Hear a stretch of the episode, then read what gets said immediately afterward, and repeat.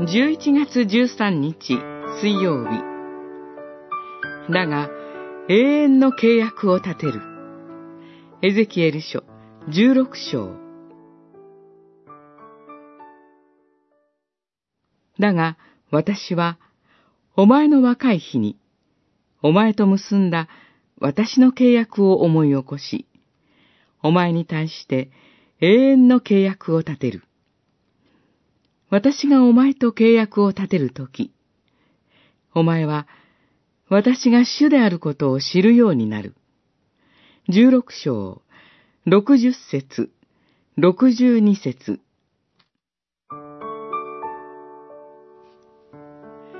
エゼキエルは、人の子よ、エルサレムにその忌まわしいことを知らせなさい、と命じられました。忌まわしいこととは、神の民の背きと、その結果としての裁きです。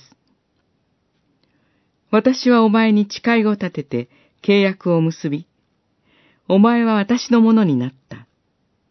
と言われる通り、イスラエルの民は神の民です。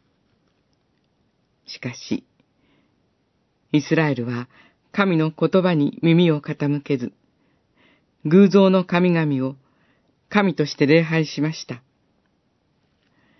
十六章では、それが会員の不貧困として描かれて、サマリアやソドムよりも一層堕落したと指摘されます。